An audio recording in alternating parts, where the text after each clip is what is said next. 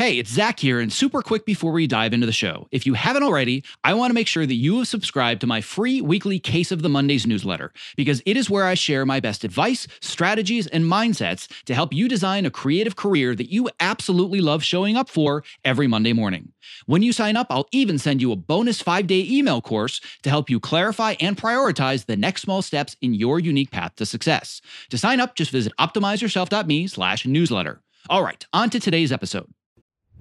My name is Zach Arnold, and I'm a former Hollywood film and television editor turned career strategist and the creator of Optimize Yourself, where I help artists, creatives, and storytellers just like you design the more balanced, more sustainable, and more fulfilling creative career that you deserve. In a nutshell, I'm Tim Ferriss meets Ted Lasso, minus the mustache, because I am obsessed with both learning everything I can about optimizing human potential while also inspiring you to realize yours. If you are ready to step outside your comfort zone, let's dive right in and unlock the optimized version of you.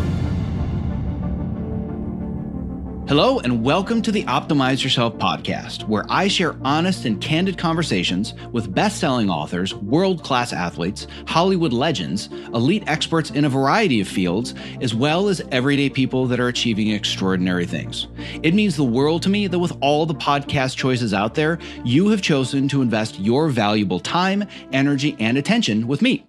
Now, before we get started, don't forget to visit optimizeyourself.me slash podcast so you can subscribe, leave a review, and so you can also download your unique customized podcast playlist where I'm going to send you the five best expert interviews from our archives to help you achieve your specific goals.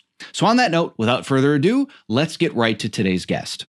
For my regular readers and listeners, I know I probably sound like a broken record at this point, but when it comes to forging your career path in any field, it really all comes down to the same basic components. Number one, you need to clearly identify the right ladder to climb. Number two, you need to focus on becoming awesome at your craft. And number three, you need to make sure that the right people know that you are awesome at your craft. Having natural talent definitely isn't going to hurt, but talent alone doesn't automatically entitle you to success. And working on projects that you love never happens because of my least favorite word on the planet, luck. The difference between success and failure almost always comes down to perseverance, consistency, and building solid relationships. And today, I would like to add one additional ingredient that is often overlooked, but in my belief is the hidden superpower for longevity as a creative professional. And that ingredient is humility. My guest today is a multiple award winning seasoned film and television editor named Scott Powell, who is best known for his work on nine seasons of the Fox series 24, where he was awarded five Emmy nominations, three Ace Eddie nominations, and two wins. He's since worked on shows such as Prison Break, Person of Interest, The Shy, The Orville, and most recently, Queen of the South. But to hear him talk about his career path, he is about as humble as they come. Now, despite believing that you need to be an a hole to make it to the top in Hollywood because why? Nice guys finish last. I believe that humility is a valuable asset in any career path that you are going to pursue. In our conversation today, you're going to hear why it's so important to cultivate humility in your own life and the relationships that you build throughout your career and how to better do so. Like me, Scott is a natural mentor who has helped many land their dream gigs, and he offers words of advice to anybody hoping to climb the ladder and become a successful editor in network and streaming television. Now, before diving right in, I'd first like to thank my podcast insiders, Annie Cohen and Danny Brugman, for contributing questions to today's interview. All right, without further ado, my conversation with film and television editor Scott Powell. I'm here today with Scott Powell. And Scott Powell, your reputation precedes you because I've been told that you're a very humble person that doesn't really love the limelight. And you, my friend, have given me the best answer ever to my intake form. On my intake form, when I have new guests, I ask them the question How would you like to be introduced at the beginning of the interview? And your response is my favorite ever Scott Powell, an editor. I'm like, Really? Like I, I, I would say that we could probably go a step further. So if you don't mind, I've actually written another introduction for you. But I loved this intro. But here's how I would introduce you from my perspective. You tell me if you agree with this or not. Um, I'm here today with Scott Powell, who's a multiple Eddie Award winning editor with numerous other nominations. And you've done work in primetime television and films with a short list of your credits, including 24, Queen of the South, The Shy, The Orville, Prison Break, Person of Interest, and many more. That to me sounds a little bit more like the Scott Powell that I know, but I love the fact that you said, I'm an editor, and that's who I am. I, I, respect that a lot. There's a there's a lot of humility in that, and it's one of the reasons I wanted to have you on the show. So welcome. Thank you. Nice to be here. Uh, so I'm excited about this conversation for a few different reasons, but I want to start with the story, and you don't know that this story exists. But one of the very first visits that I ever did that inspired me to go the direction with my career that's very similar to yours is I built a relationship with Paul Gadd many years ago through a connection of a connection. And I was this green kid, maybe three years out of college. I'd cut a couple of low budget um, feature films and I'd done a whole bunch of trailers. And I realized I want to work in television because I am obsessed with this show called 24 and I want to learn everything about it and I want to know how TV works and got connected with Paul Gadd and Paul said, "Hey, why don't you just uh, you know come by the the set and post and I'll walk you around and I'll kind of show you how the you know how the team works and I got to walk around, you know, CTU and everything else." And you don't know this part and I've always wanted to tell this story. I sat outside your edit bay for an hour waiting for you to be free just so I could come in and introduce myself and say hello and say how much I admired your work. And Paul was finally like, dude, I'm really sorry. Like he's trying to get a cutout today. Scott's super busy. I'm like, no worries. Cause I just thought at that age, oh, opportunities like that happen all the time and they're so rare. But I actually sat right outside your door and kind of peeked in and watched over your shoulder for an hour as you cut an episode of 24. And that would have been, I mean, if it was season five or six, that must have been almost 15 years ago. Um, but it's a very, very fond memory of mine. So uh, that having been said, I wanted to to use that to kind of tip off the show because uh, I'm I'm excited about this moment that now I have the opportunity to talk to you about your path and your career and everything else. So this is going to be fun. Yeah, cool. Was I alone in the room at the time? I believe so. Yes. If, I mean, it was a long time ago, but my memory was like you were just in the zone. I think it was like a Thursday or a Friday, and you were getting out a network cut or something. So I didn't pick the best time to show up. Um, but Paul really tried. It's like, yeah, I want to introduce you to Scott, and I think I met one or two of the other editors, and I got to spend like an hour with one of the assistants, and they explained to me how you guys do the recaps and how the assistants get to cut the recaps. And I was like, oh my god, that would be my dream someday to cut a recap for 24 not realizing where my career would eventually end up. But that was like the dream for me at the time. And, you know, just didn't work out and I wasn't able to, to come in and visit you. But, uh, you know, here we are a decade and a half later and we get to, to talk as colleagues. That's so, cool. but you, you could have come right in because I actually like having company in the room. Well, sure. You, I, sure. I you tell me that 15 years later. Paul should have known to just send you right in. Yeah, and he he was super nice about it. But at the end of the day, he's the producer, and he had the same deadline to meet as you. And I think he wanted to get the cut out. But I yeah. was so nervous. I can still picture myself sitting there, like, "Oh my god, oh my god, they're cutting 24," and I'm listening to episodes that haven't released yet. Like, this is the coolest thing ever, and I was so nervous. Um, and I did I didn't want to be that guy that was uh, interrupting uh, your your flow. But uh, it anyway, it only took a long time to, to get here, but finally I get to quote unquote to pick your brain about the industry. So I'm very excited about that. Where I want to start is I want to learn a little bit more about your own personal journey and your trajectory to get to the point where you've worked on what I think are some of the coolest, most iconic shows in TV over the course of the last 10 or 15 years. So what what's the origin story? And we don't need to go into every single little detail, but what led you to being the guy that worked on one of the most most transformative network shows on TV, which was 24. That's a pretty good story. It took a long time. I did, you know, I I uh, I started in 1984 as an apprentice, and when we were, uh, you know, cutting and splicing film, 35 millimeter film. My first job was putting code numbers on film. It's a, it's a long, boring story. You know, I, I, won't explain what that is, but it's, uh, you know, it's it's an entry level job for sure. And then I gradually, uh, you know, got to syncing dailies and popping tracks and ordering opticals. And people took me under their wing and, you know, taught me how to be an assistant editor, film assistant, much different than uh, what it is now. And then, uh, you know, I, I, just worked my way through the ranks. Uh, moved up to editor on, you know, just a dramatic series, a, a thing called Blue Skies, which was sort of a feel good family series, very short lived. You know, I, I, was bumped up from assistant and then it was canceled right away. And then uh, shortly, you know, maybe a year or so later, I got a job. I was actually hired as an editor on a show called Wolf. And uh, that had great potential, but it it got canceled also. And then, of course, you know, I've only got two credits. I can't get arrested, so uh, I had to take um, a uh, you know an assistant job or or two. And one of those assistant jobs was for it was a TV movie that was produced by the makers of Rescue 911. It was like very early reality TV or, or docu TV, hosted by William Shatner. And uh, so I got to show off, cut a little bit for the producers, and I begged them to hire me on Rescue 911, and they did. And so now I'm in the uh, sort of reality world, the docu reality world, which is a completely different world.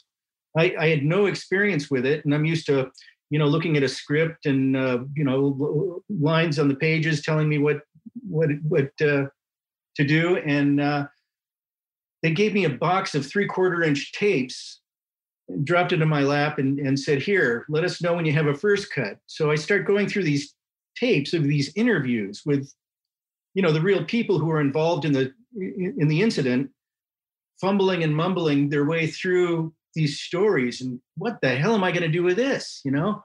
So you know, I, ju- I just go through and get everyone's side of the story and start pulling little sound bites that seem compelling or emotional or or, or whatever. And uh, you know, to to tell a story that way. And uh, it was a tough transition.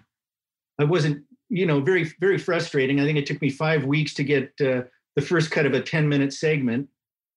Um, that was my introduction to documentary editing, which is very good for the skills and uh, not always as much fun. You know, it's it's it's a little more grueling than. Uh, yeah, when you're in the documentary world, you're very much in the trenches um, yeah, wearing a lot of hats. Too, right? Yeah, I've, I've I've I've done just about every genre and medium at this point, and documentary. It's just a slog. I, it's really rewarding, and there's something great about the emotional connection to very real stories and real people. But from a process standpoint, in a daily level, God, it's a slog. There's yeah. so much material and so much detail. And I think one of the other challenges that I found is that when you look at doc versus scripted, in scripted, you, they kind of do most of the work for you and they tell you what order to put the words in the scenes. And granted, we have some license and we can rearrange things, but you kind of sort of have a story. With documentary, you can make the story whatever you want, which means you can edit forever. So right. it's, it's a it's a whole different kind of challenge. For sure. But uh, anyway, it was it was a good experience and it got me into uh, that world. So I didn't take any more assisting jobs. But for 10 years or so, I was mostly doing that, even though I wanted to be doing scripted. So, uh, you know, I, I worked on that on, on, Rescue 911. It was a steady gig. It could have been like a year round steady gig. It was not, it was not union. It was um, IBEW, actually. It was International Brotherhood of Electrical Workers, which was, you know, a whole different thing. But uh, anyway, I was hired to do a TV movie, a Western, Gunsmoke. And the reason I was hired to do that was one of my early assisting jobs. Uh, I met a director named Jerry Jameson, great guy. And uh, we were on a KEM session, you know, uh, the, the flatbed moviola. It was a big rush to get this thing out. So it was all hands on deck, three editors and me as the assistant taking notes. He remembered me because there was a an issue that I made a suggestion that solved the problem. And he claimed uh, that I was the only one out of, in the group who really knew what he was talking about. And I came up with this suggestion. Uh, it was a disaster on set. It was a car chase that failed for some reason. And I said, "Well, you got enough of a foot chase after the car chase.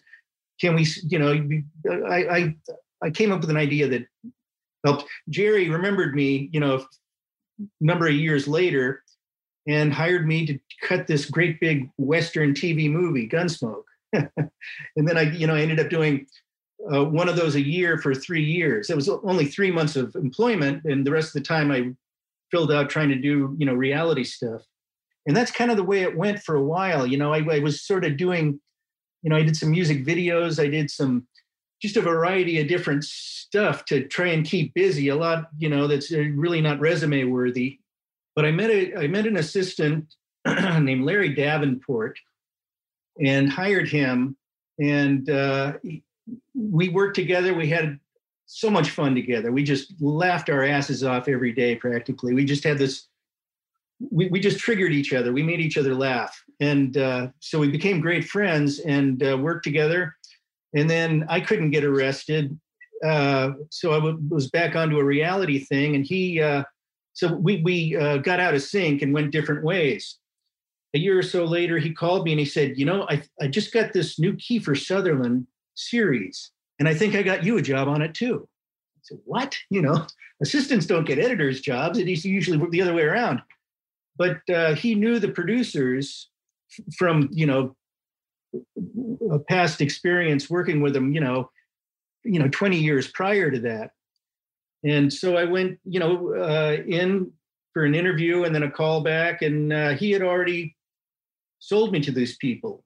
You know, he uh, he got the job, and he he very outgoing guy. He said, uh, "Well, do you have all three editors?" Now we're still looking for one. Well, I got a great friend named Scott Powell, team player, blah blah blah. Really, you know, just sold me to him, and uh, that totally put me on the map being on that show. You know, it was uh, my my first ever consistency. You know, not looking for another job every three months. You know, it was like ten months of work for nine years. So it was, it, you know, it, it was a whole new world for me, and it was so much fun to cut. You know, and you know, we won awards. And what was cool about 24 most people don't understand what we do. You know, we only uh, uh, call attention to ourselves when we up, you know, but ooh, that was a jarring cut. you know? But uh, this, people, is very visible editing, uh, you know, mostly because of the, the, split frames we did and such, but uh, and, and, and just the very, very frenetic cutting we did. And uh, so people who know nothing about editing love the way it was edited. So, uh, you know, that was cool. So neighbors, you know a lot of fans you know friends and neighbors are really into it and i'm not used to you know i had never really mentioned to people I, I wouldn't bother telling them oh you got to watch you know the show that i'm that i edited. I you know i didn't really have anything worthy of that in, until i got on 24 and that's uh, see i got in in 1984 and now it's it's 2001 so you know 16 17 years uh, until i really got some consistent good union work on something that I could really be proud of. So that you know that's it. That goes to show how long that can take. You know, I was making a living up until then, and I was working hard, and I was for the most part enjoying my, you know, my career. But uh, that's when it got good. And since then, you know, of course, there are like a dozen writer producers on that show, and I got to know all of them, and they all went to do different things after 24. So I, you know, I the, the phone thankfully has been ringing s- since then. Yeah, I would imagine it's a lot easier for you to get meetings now than it probably was in 1999 uh, with uh, with the things on your resume. Probably a little simpler. Oh yeah, and I was I was honestly getting ready to give up mainstream TV because I was really frustrating with going for a lot of interviews, getting the call. Oh, we really liked you, but we had to hire this other guy, and you know, I, I remember I was I went through like six of those in a row. Thankfully, I had this uh, company that I would was you know would keep hiring me back. They did uh, a lot of things for Discovery Channel, these cool little uh, little docu series, you know, low budge, non-union, but you know pays the rent.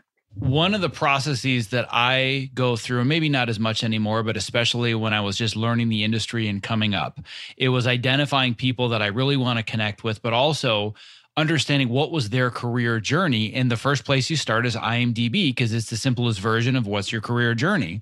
And I remember looking at yours, and this would have been years ago now. So you all the latest credits you've had probably in the last decade weren't even there yet. But even as of like 2004 or 2005, I remember having two very distinct questions when I looked you up and started to research you.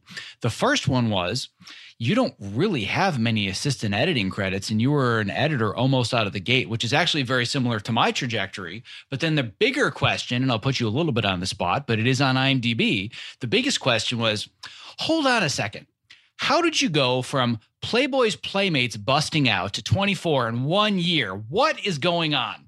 So I want to talk about both of those. Okay. The assistant thing, we didn't get screen credit on assistant editing gigs. I did most of them for CBS and I did one for Warner Brothers. I didn't I didn't get credit. I got credit on one one assistant gig, even though I was an assistant for five years and never got a screen credit.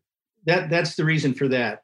Five Playboy, years still isn't that bad, though. That's a lot shorter than a lot of people to, to get to the kind of place that you were. But uh, five, five years is more than's reflected on IMDb for sure. Yeah, uh, it was probably more like seven. I, I got moved up after five, but then didn't stay there. I was back and forth. And then when I got Rescue 911, you know, that was, uh, it was pr- probably six, six years in the union, something like that.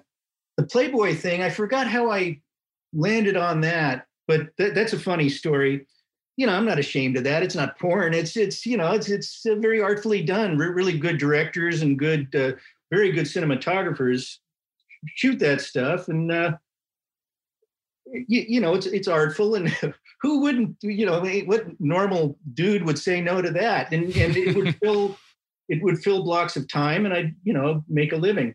But what they did on that was they would recycle old segments into new video releases.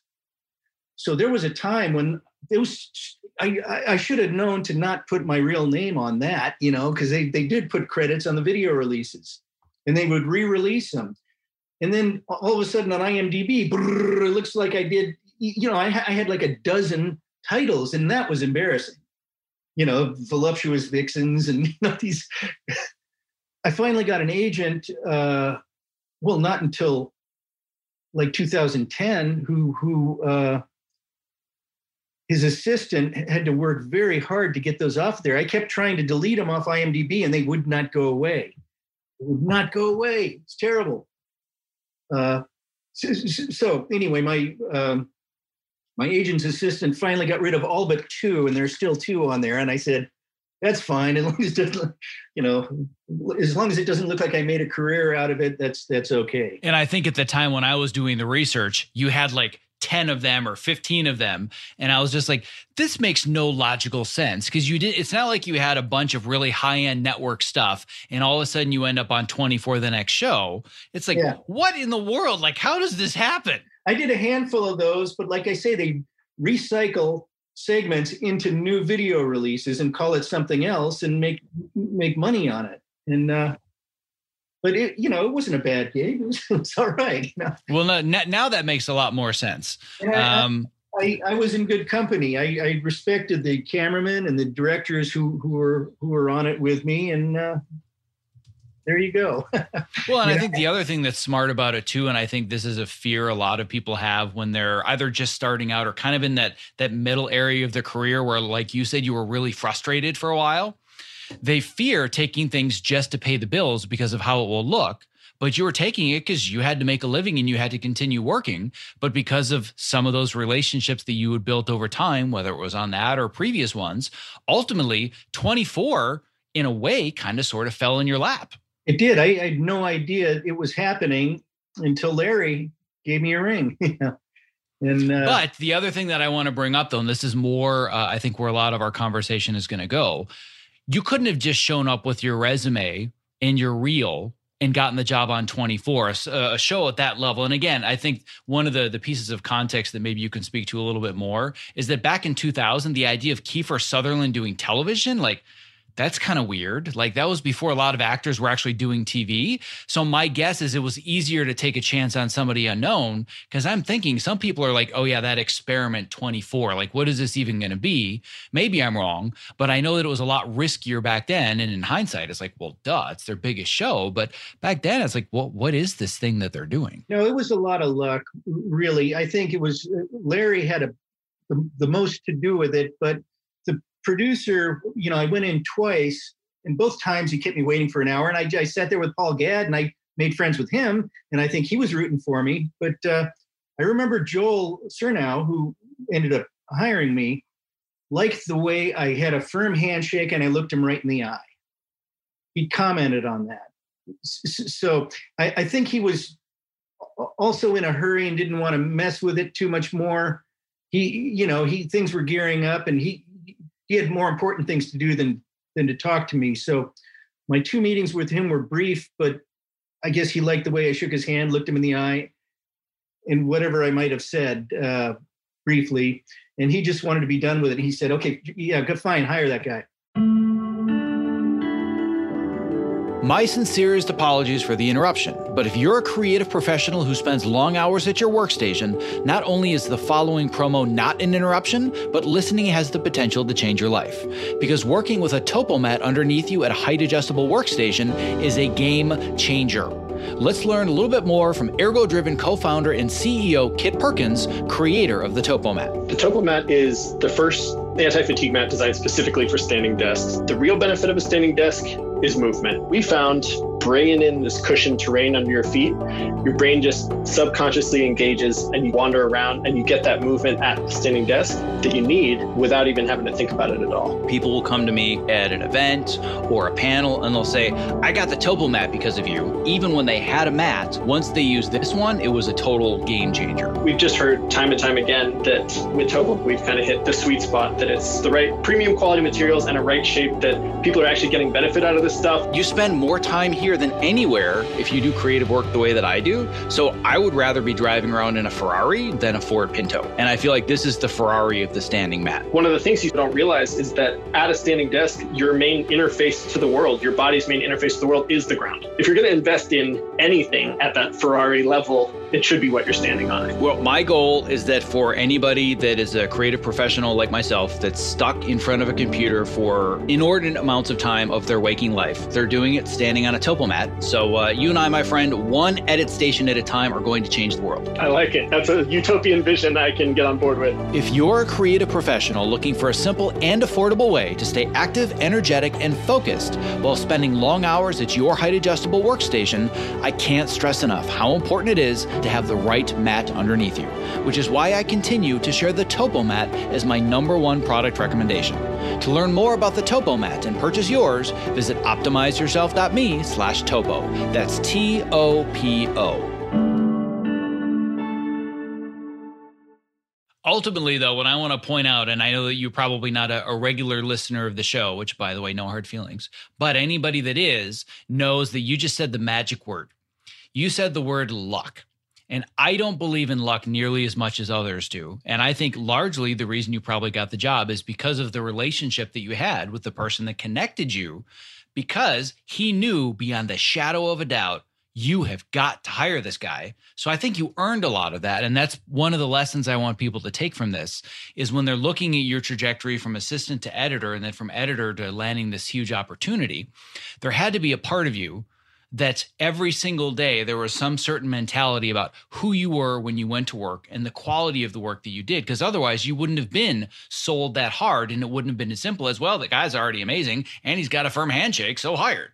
So, what is it do you think about the way that you do what you do, whether it's early on or even now, that made you so hireable and so recommendable? In that case, just making friends, you know, that it's as simple as that. Larry and I had so much fun together and we just both had the same screwy sense of humor and we ended up just doubled over laughing almost every day just because of stupid memories we'd share with each other we we, we found each other very funny so what you didn't say is that well I'm I'm very good at Avid and I'm good at organizing trim bins and I can composite well like you you are it's all about relationships. We haven't talked about craft or the technicality of the job at all. You're talking all about the quality of relationships. You know, I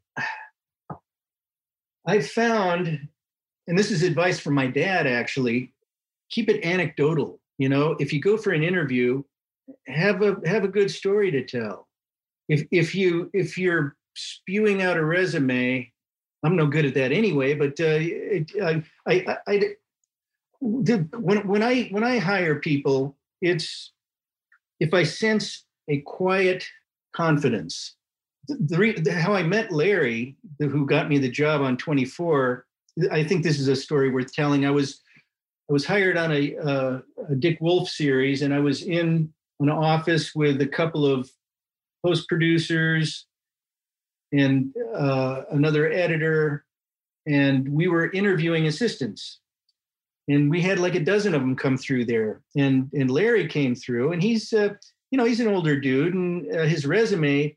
I mean, Happy Days, Laverne and Shirley, Mork and Mindy. He goes way back, you know, and he he was he was kind of a hipster. He came in wearing shorts and boots, and uh, had a big old earring and long hair. I could smell cigarettes on his breath, but he had this quiet confidence. You know, he just he smiled. He had a couple stories, and I could just I just know this guy's really good at what he does. He's not worried about a thing.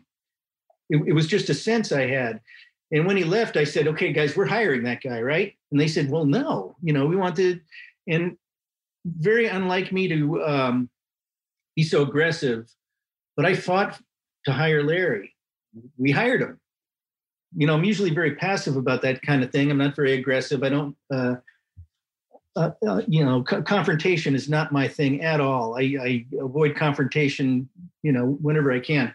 But anyway, I I fought for Larry, and then uh, you know, a couple years later, he was the reason I, you know, my my career got completely turned around. All because you looked out for him. He looked out for you. Right.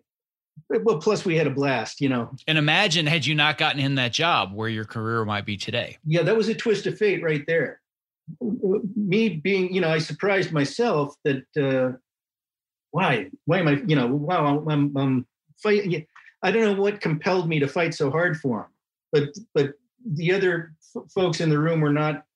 He he wasn't on the top of their list, and there were plenty of others we could have hired. I think we I think we hired two, and he was one of them. We got onto that. Uh, I, I was talking about the way I interview, and maybe uh, it might have been observing Larry the way he uh, did his thing. And uh, another thing I might add, I, I, I mentioned uh, I was ready to give up mainstream TV, and I had been on all these interviews and not gotten the job. When I thought the interview went spectacularly, you know, it was it was always the oh, shit, you know, we I'm sorry, or you know, they the, the ones who did call to tell me I didn't get the job were, uh, you know, I told me I was a, a close runner up but I, I was kind of cynical at the time. I was, yeah, I'm going to get this job, right? You know, so I didn't really, I had no anxiety about it, and I, I was, I was probably kind of like Larry in that uh, I was sort of quiet confidence. Maybe I was confident I wouldn't get the job, but I knew I was good at what I did. So and I think that that's actually a really good point. I think there are a lot of people that are stuck in that place. I was stuck in that place more than once in my career where I knew I had the experience. I knew that I could do the job and nobody would take a chance. The big break just wasn't coming. So, having gone through that yourself, knowing in hindsight, well, I just kept doing this thing.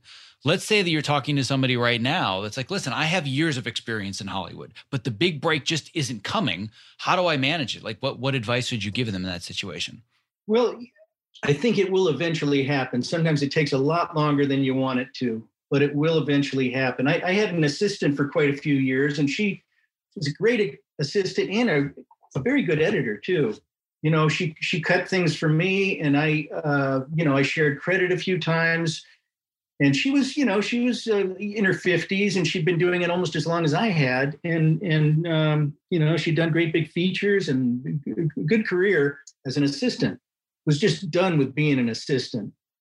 She just stuck it out and you know it took her a lot longer than me even it took you know and, and now she's got a great career. She's she's doing really cool tv shows and uh, but sometimes it takes longer than others. I mean we hear about people who right out of the gate just get these great opportunities and and move up to editor you know in, in their you know i know people in their late 20s early 30s who who just hopped on it and you know did one good show after another moved up to director even I don't know what the formula is. It's you know, I think if if you want it bad enough and you just stick stick to it, just keep thinking positive. Eventually, it will happen.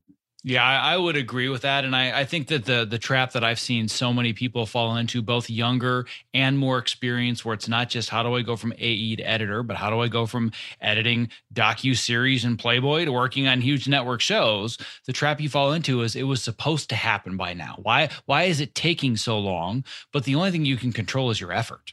That's it. You can't control the timeline in this business. It's not like you can go on Google and say, how many years does it take to be an editor the way you can a doctor? I know exactly how many years I have to be in the trenches to be a doctor. Mm-hmm. It's very mathematical. And as long as I survive and I stay upright, I'm getting the lab coat. In our world, you don't know how long it's going to take. So but true. You can control the effort. Can, right? And that's all you can control.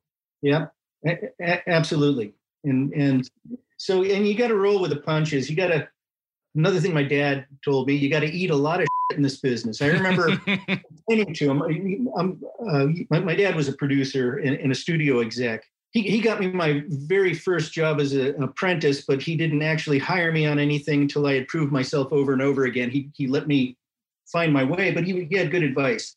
Uh, yeah, he, he, he, he's the one who said, I, I, would, I was complaining about getting screwed over by something or other. And he said, well, son, you got to eat a lot of in this business. So here's another turd sandwich for you. well, I, I, already like your dad and, um, and because I like the fact said, that he did he didn't let you use him to to climb the ladder. He forced you to learn how to do it yourself. I have a lot of respect for that. Yeah, and he, and he said, you know, you have two choices: you can stay or you can just leave. You know, no, no one's forcing you to stay. You can you can uh, just quit on him. And then, yeah, he's right. I guess I'll stick it out. You know take take a bite of that turd sandwich and stick it out. Absolutely, that's uh, that's really what you have to get very good at consuming on a regular basis as you climb the ladder in Hollywood. Um, so I, I, couldn't agree more. Uh, one of the subjects that I really wanted to dive into deeper, and uh, the reason that you and I actually connected to give a little bit of backstory to anybody listening, um, I interviewed Scott Jacobs a few months ago. Um, apparently, it's the Scott Club here, where uh, you know Scott and Scott sounds like maybe it's a law firm.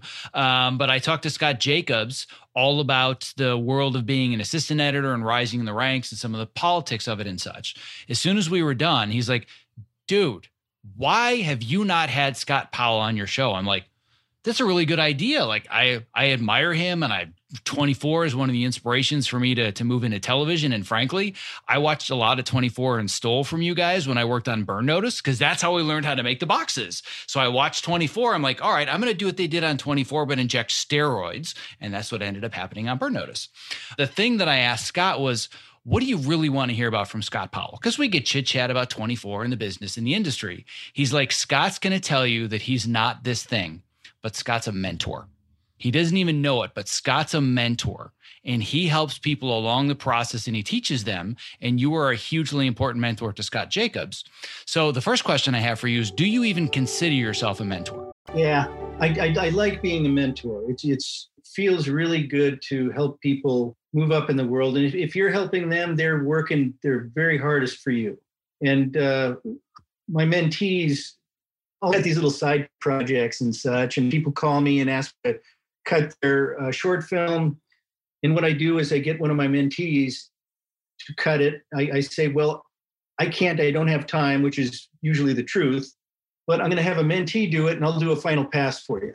It's a win-win for everyone. You know, the assistant or the, the, the mentee gets a, a, bunch of really good experience.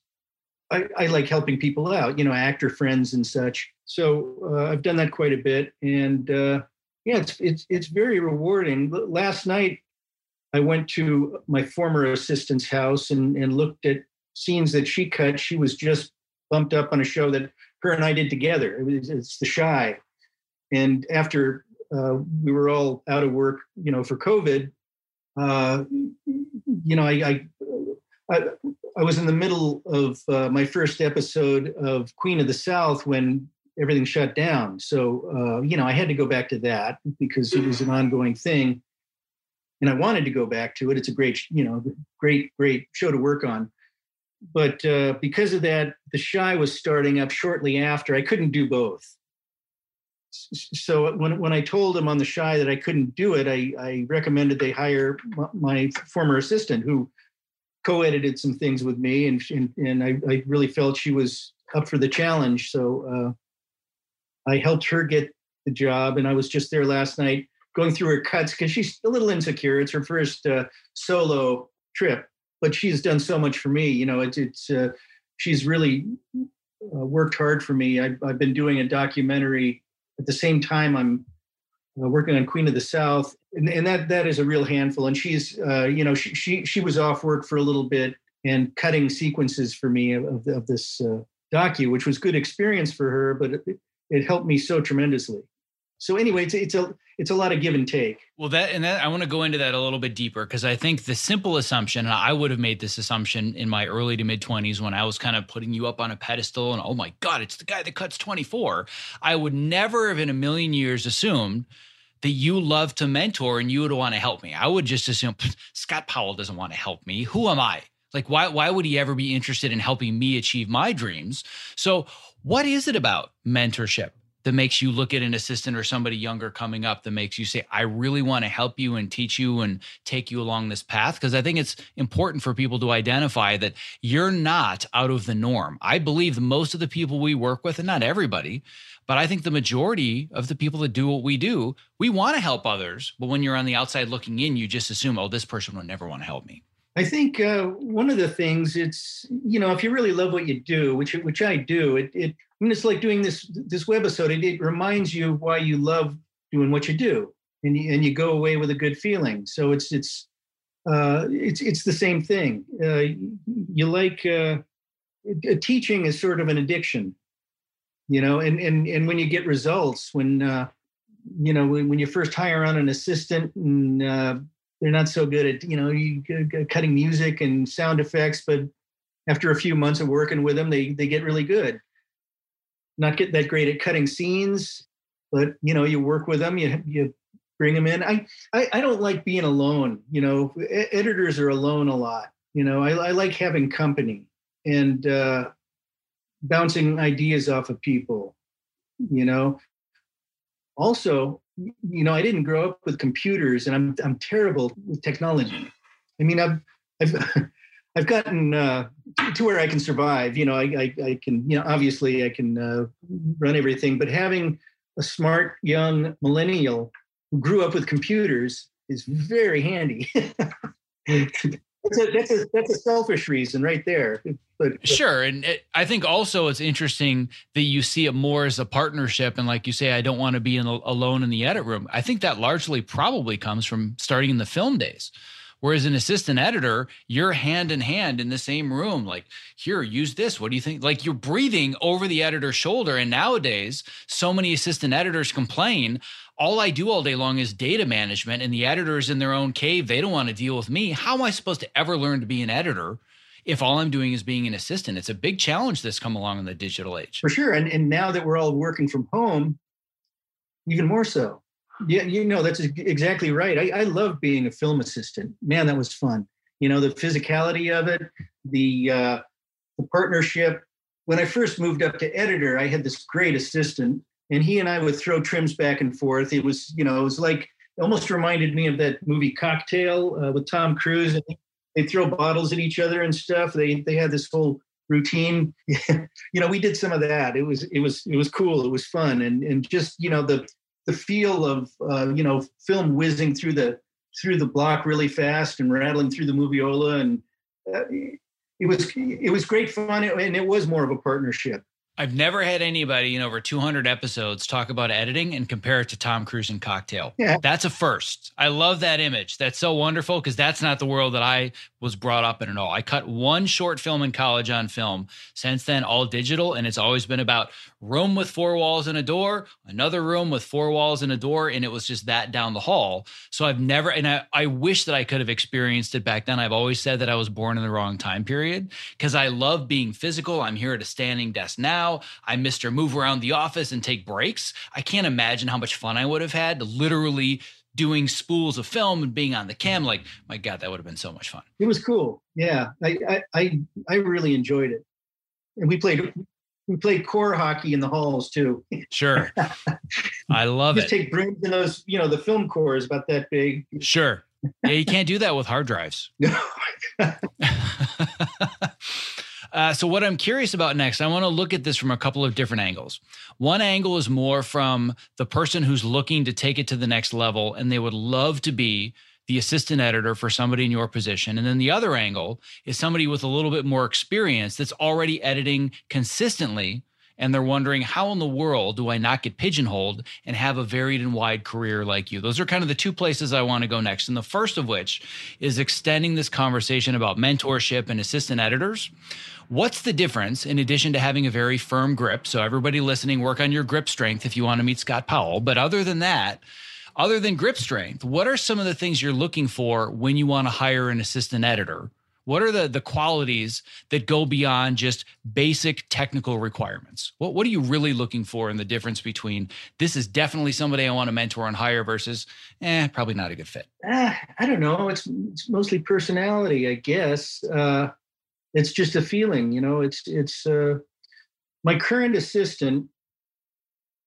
I've been mentoring her for about five years. A, a uh, one of my 24 cronies, a buddy of mine who was a uh, post super on 24 just called me and said, Hey, uh, this girl who's working as a PA, she just moved here from New York, just graduated college. She just wants to get into a cutting room and, and, you know, she wants to get into mainstream TV. And I said, Yeah, sure, bring up, you know, uh, she's welcome to hang out with me, no problem. And, and she's been for five years. And, and, uh, she, she got in the union just last year.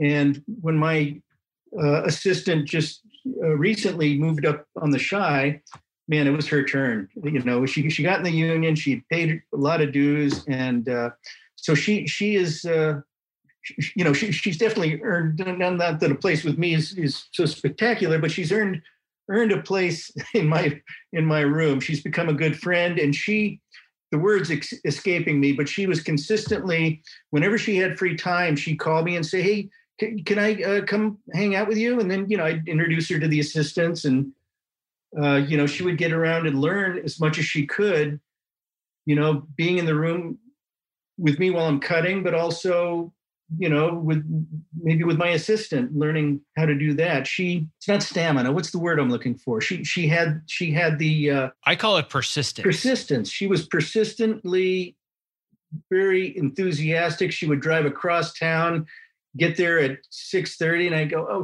I'm sorry, I got to leave at seven. You know, I got to have the, you know, you fought traffic to get here, but she was no problem. I'm, I'm glad to spend any time I can. She was just great attitude, consistently, no question, she wanted it, you know, and, and she was working really hard for it. On, on the way to that, I had, I had helped her get a job as a PA at Sony uh, and, you know, a couple other things, but it was, uh, I, I, was I was very happy to tell her that you know if you're available, I'd love you to you know come and work with me, and I'm I'm going to hang on to her until she moves up to editor. I think you know I, I usually hang on to the same assistant. Hopefully, I can keep them busy enough. In the in recent years, I've I've pretty much gone. Uh, you know, I've worked consistently enough that I they can just kind of come with me on all my projects, which which is nice. You, I think you then have the same curse that I do, which is you love mentoring assistant editors, which means that you never get to keep the really good assistant editors because they keep going to the editor's chair, and then you got to find another good assistant editor. Yeah. Um, it's just it's like this cycle every two to three years where it's like, well. Put another one in the editor's chair, so I got to start over and find a new one. Whereas right. it'd be more convenient to have a career assistant, but it's not nearly as rewarding. True. Yeah yeah, it's it's it's, it's very rewarding. I was so uh, proud of of uh, my former assistant uh, Dinara when I went to her house and, and watched her uh, the scenes she's been cutting. It was just okay. You, you know, most of that you did the way I would do. It, it, that was cool. And you know, it was it's only a couple of years she was with me, but she she just she just worked really hard and, and really wanted it and my current assistant, you know, she's only been with me for a couple of months and uh, didn't take take her long at all. You know, she's she's she's been cutting scenes for me and doing some really nice sound work and music editing. I have spent almost 10 years now raving about how much I love my Topomat. and I have finally discovered what I now consider the Topomat of desk chairs, the QOR 360. The QOR 360, spelled Q O R, is designed to keep me constantly moving while seated in an upright and balanced position. To learn more about how it works, let's hear from QOR 360 founder Dr. Turner Osler about why he created the QOR 360 active sitting chair. When you sit badly, you sit badly for many hours a day, and that's really what the problem is. It's very hard to make yourself get up and do jumping jacks every half hour. But if you just swap to a chair that requires you to be muscularly engaged in order not to fall off, it's an easy bar to clear. For the procrastinators out there who hear all the statistics and know how bad sitting is and it's the new smoking, and they're thinking that's something I'll worry about in a few decades, you're going to feel the effects of having more energy at two o'clock in the afternoon or four o'clock in the afternoon that day. And that's the whole point. Your core muscles will be stronger, you'll have less back pain. All of this will make you more available for the rest of the pursuits of your life, your kids, your hobbies, your whatever. For those of us who need to practically live in front of computers to do our best creative work, the QOR 360 is going to level up your game. Keep your body moving and keep the creativity flowing. To learn more and purchase what I consider to be the Topomat of desk chairs, please go to optimizeyourself.me slash QOR 360. That's optimizeyourself.me slash QOR 360. So knowing all of that, now let's transition from more the assistant editor mindset and how I break in. Let's assume now that I've maybe gotten my first credit. Maybe it's not 24, but I've got a credit or two, and I'm starting to get concerned. Is this the only thing that people are going to hire me for? I personally went through this myself, where uh, my first TV credit was Burn Notice. And if you look at my resume before that, kind of similar to yours, it's like, how did that happen? So I would have multiple people ask me in interviews, like, I went on IMDb Pro and I did research, and like, I just, it doesn't make any sense how you got onto Burn Notice at all. I worked on it for four seasons. And I thought to myself, oh man, four seasons on a hit cable show. Like, I'm the man. I'm going to be able to get interviews and shows anywhere. And it was crickets because everybody said, oh, yeah, well, you're, you're the burn notice guy, and that's your only credit. So we can't really take a chance on you. So I was really concerned. The only shows I was going to get for the rest of my career were going to be more burn notice type shows, of which, frankly, there aren't a lot of them. Um, but I was really concerned about making choices and not just taking the next gig to make sure that I had a wide and varied breadth of work that I was working on. And when you look at your resume, it's all over the map. And I say that as a compliment in the best way possible. So, do you feel that all of that was just chance and based on phone calls, or is some of that you specifically charting the path and perhaps saying the magic word, which is no? It was very haphazard, and I rarely said no. well, that just ruined the whole uh, whole interview. Kidding. But so, do you really feel that all of this came about just by chance. And there was no sense of, you know what, 24 was awesome, but I want to see if there's something that might be a little bit off the beaten path. Because the Orville in 24, very different types of shows. Even the Shy, very different kind of show. It's all just people I know who lead me to. Uh, right after 24, I, I hired an agent uh, who's been fantastic. Who uh, uh right after 24, my wife and I were were traveling in Europe, and he kept calling me with uh, things he's got me up for. And he he told me the most promising show is is Hawaii Five O, and he sent me a a trailer, and I said, okay, sign me up. that was it. Uh, so he he got me that job. That job turned out to be not so much fun for reasons I won't talk about. So I said, Brady, get me the f- out of here. Yeah, I've, I've heard a rumor or two, so we won't talk about them. But uh, the word has gone around about the that working on that show, so yeah. i understand. Uh, and and so my my uh, agent lined me up. Uh, he said, "If you can just get out of there for lunch, I've got you an interview with these people." And it was another Kiefer Sutherland show, so they, I, I know how to corral. corral Kiefer for sure, but uh, I'm assuming that was touch, correct? Yes, and that that was was that one or two seasons? I think it was just one season, wasn't it? Oh, it was two seasons. Yeah. Yeah. So so anyway, uh, I I had no idea that was even happening, uh, and and so he got me an interview. I I snuck out and uh, did an interview on my lunch break, and then uh, got that job. And uh, so from there, you know, Howard Gordon, who from 24 called me and asked me to do a pilot I'm not going to say no to Howard. Mm-hmm. It's pretty much friends calling me, and I, am not. I'm not going to say no to him. You know, uh, director Jon Cassar has has kept me busy. I'm no way I'm saying no to Jon Cassar. He's he's a very close friend, and he's the best director I've ever worked with. You know, another another director. Uh, after 24, it's friends calling me up and asking me, and uh, you know, my agent Brady might have a, a, a different job for me, and I, I tell him, ah, that sounds good, and I appreciate your efforts, but I'm not going to say say no to uh, you know to this person you know, he keeps calling me to do pilots and I can't, you know, I've said no to him three times. I'm not going to, I, I got to do this, you know? so, you know, I, I, I, make choices when, if, if there, if there's more than one offer, but I, I have a hard time saying no to, to, to anyone, especially a friend. Which I think goes back to this idea of how much you disdain conflict. Yeah. Right. I guess so. uh, here's here's another question that I'm curious about that comes up all the time why do you need an agent if all of your jobs are coming via referrals? Like, why, why would you want to give away 10% of your income if all of your friends and buddies keep asking you to work on stuff? Why do that? There are a couple of reasons. He gets me a little more dough. It's very comforting not to be alone. You know, he's good to have for advice.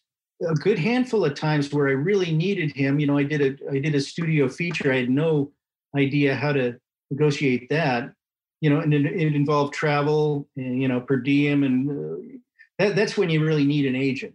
And I, you know, it's again not like not liking conflict, but I want to, you know, make a respectable amount, you know, and and he uh, is is good at without pissing people off, uh, squeezing a little more out of them. so yeah, my uh, my mentor, uh, one of my mentors, uh, is Dodie Dorn, who I've had a relation mentor mentee relationship with basically since I came out uh, of college.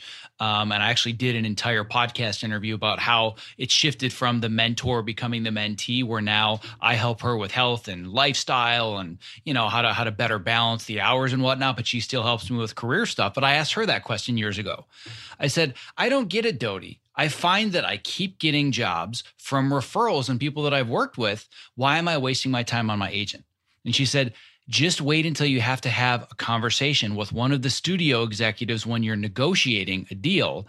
Then you're going to see how valuable having an agent is. And I was like, oh yeah, never mind. Because just the thought of having those back and forth and how that can just ruin a relationship, the expectation is they're going to have conflict with an agent. That's their job.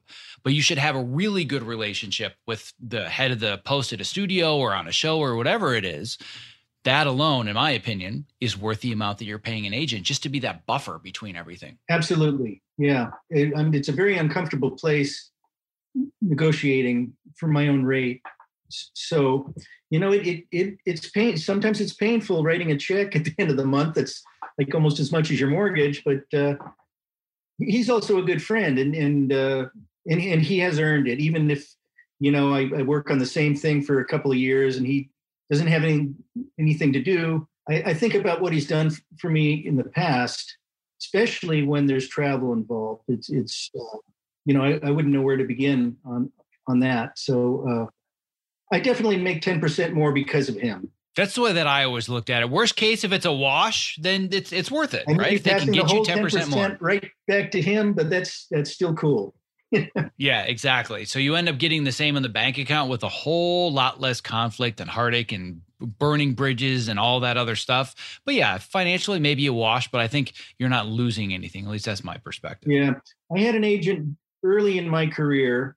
That was not a good experience it was it was almost like a facade where uh, they did practically nothing for me.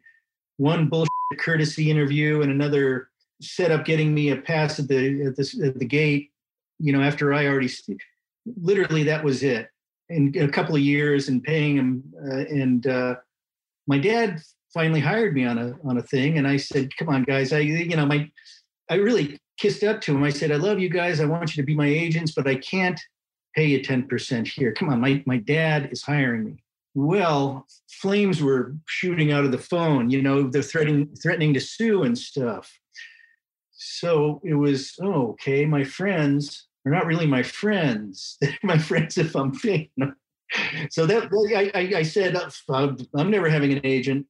But then, at, at, you know, at the tail end of 24, during 24, uh, I got a meeting on a on a feature. It was was a pretty big deal, and it might have been worth leaving 24, you know, like season seven, to do a big, you know, studio feature. And a friend of a friend hooked me up with this agent, one of them, which being the agent I've got now. And they gave me a bunch of really good free advice and offered to negotiate for me or, you know, to, to help me out, just to help me out. So I said, I, I like these guys. If, uh, uh, you know, when when I just if and when I decide to have an agent, I'm calling them, and that that's that's what happened. I you know, 24 was kind of a big deal, and I thought uh, an agent would help me out at this point, help me parlay that into more stuff, which it, you know, it did. I love the humility. Eh, you know, 24 it was kind of a big deal. I'm like, it changed network television.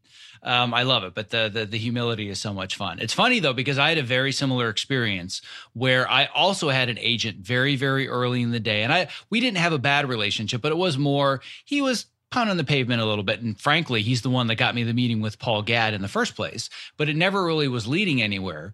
But then the agent I ended up going with, they negotiated several low budget contracts for indie films and other, like, you know, indie pilot stuff like that, just as I was building my uh, reel and resume, never charged me a thing. But the clincher for me was when I, when I did get burn notice, I got it totally on my own.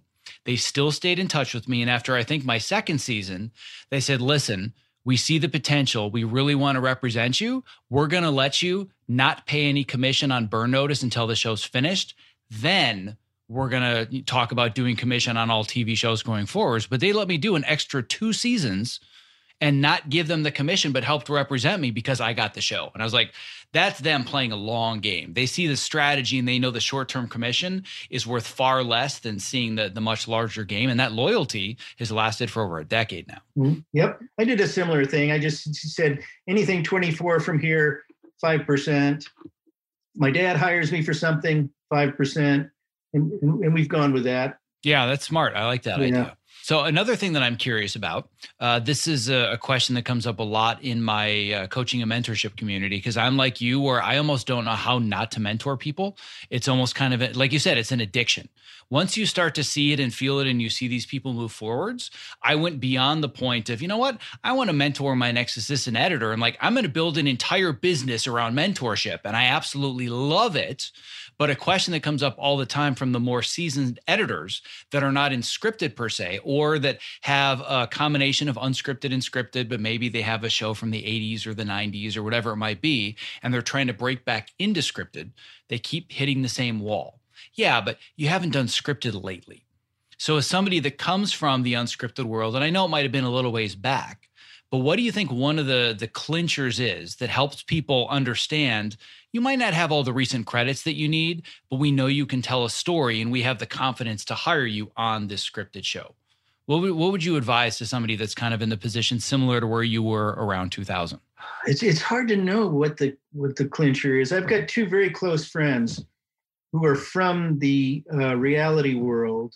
I've hired each of them over the years as as assistants and they go back and forth between editing, you know, and, and making really good money on reality, but they still haven't hit it.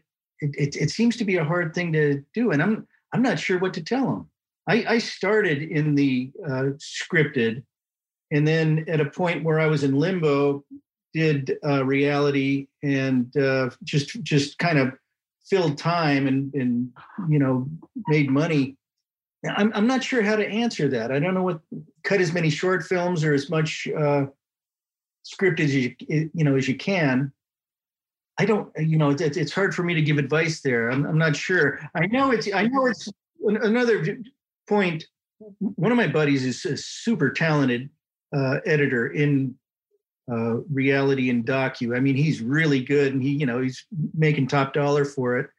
When he f- first started cutting scenes for me, he didn't really know how, and that surprised me. And that was kind of it was sort sort of an eye opener. And and you know I had to work with him, and he he, he caught on, but I was thinking, oh, this guy can do anything. I mean, he's so I've I've seen how talented he he is at, at uh, non-scripted. But it, it's sort of a different world, and, and, and if you get a, a, scene, a dialogue scene with a whole uh, company of people around a, a, table and all these different angles, and and uh, it's really a different world, and it just takes a lot of experience. And after doing it for so many years, you kind of take that for granted. But when you know, it was like I said, it was an eye opener to see someone who I thought was you know, absolutely could do anything, talented, had trouble with a complex dialogue scene.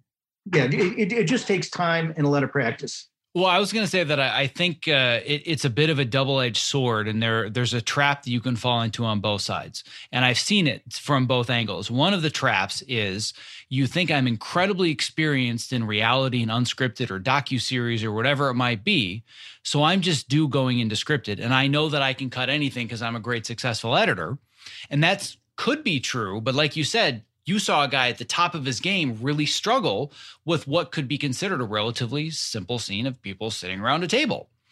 But then I think the flip side of it is there are a lot of people in scripted that automatically assume you can't do scripted because you're an unscripted person. So it's like the, there's both sides of this. And I think your advice is perfect, which is you can be great at the unscripted, but you still need to be able to show and prove that you have the scripted experience, which is this catch 22. Well, but I need the scripted job to get the scripted experience, right? So it's, it's that trap that everybody seems to fall into. Right. I mean, it, it, it's most people, when, when I first started working, in order to get any experience, you had to have a job first. No one had a moviola and 35 millimeter film in their garage. you know, now there are a lot of people uh, you know who graduate high school who've already done a lot of editing and maybe just s- simple uh, stuff but they can gain a lot of experience. My son's 11 and he has a youtube channel and he's doing multi-layer composites in final cut pro. I'm just like i can't even imagine what i would have done with these tools at 11 years old. Right. Um, so yeah i very much understand where you're coming from there but um, there's still always that catch 22 gotta have the experience to get the experience. Yeah so, I mean, they're cutting short films, cut, you know, uh, I mean, even, even if you're not, uh, I, I've heard of editors going to colleges, even if they're not enrolled to, to cut student films. Man, I'm, I'm, not, I'm not really sure how to advise on that question. Well, let me ask you this question then. Let me rephrase it a little bit. Instead of worrying about giving the advice, what would it take for you, Scott Powell, to recommend somebody to be in the editing chair if it were open on one of your shows? What level of experience or skill with scripted work, even if they don't have the credits, at what point do you say, you know what, you need to take a shot on this guy? Because that's kind of what happened with you and Larry, where Larry said, you got to meet this guy and then eventually they hired you. So, what would be the minimum basic criteria for you to do the same thing for somebody else in return if they were an open chair on one of your shows? For me to confidently um, recommend someone, I, I, you know, I'd have to have worked with them or seen enough of his work. You know, even even if you see really good work on the screen, you're not sure how, you know of, of the process, how the process was getting there to confidently recommend someone, I'd have to know them well enough and know their work, which means I'd probably have to work on the same show as them. So it's a pretty high bar then. Just to just to give everybody some realistic expectations. And again, I'm not putting you on the spot and I don't want people to start asking for recommendations, but in general, if somebody's trying to reach out and build a relationship with their own version of Scott Powell, I'm guessing that most people criteria is about the same and mine is similar. I would say the same. If I there's an editing chair on a show open, I'm very reluctant to recommend you if in some capacity we have not been in the trenches together. Because a reel tells so little of the story. And a lot of people fall into the trap of thinking, well, my work is cool. Why, why does nobody notice me and nobody hire me? I need to know how you manage the politics and how you manage the late nights and how do you manage relationships and notes. And there's so many other factors that go into it. But people feel that there's some sense of entitlement because I've done the work, I've got the the credits or the experience and it's long enough and it's my time, but there's a lot more factors that go into it that are much as going back full circle to the beginning that are about relationships, not just about craft. Yeah. And unless you you work with someone and uh you know I, I like working with team players. I like to go you know, next door. Nowadays, I, I call my friends who are the other editors on on this uh, show. One, one in particular is a, a good friend I've worked with before, and he, he calls me and I call him, and we we collaborate a little bit. You know, we if if we were in the same office space, I, I would you know walk down to his room and talk to him and you know look at some of his stuff and vice versa. I I, I just appreciate that kind of. Uh, I love a teamwork. You know, going back to not wanting to spend a lot of time alone. I like being around people.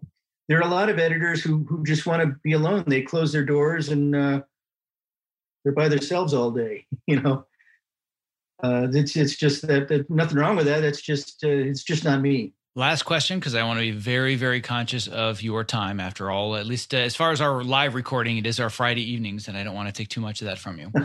um, but the the last question is: Imagine you jump in a time machine, and you can go back to the mid '80s, and you can have a conversation with yourself, knowing everything that you do now. What would you tell your younger self, just starting out of the industry? Uh, let me think. I, I got to think of potential mistakes.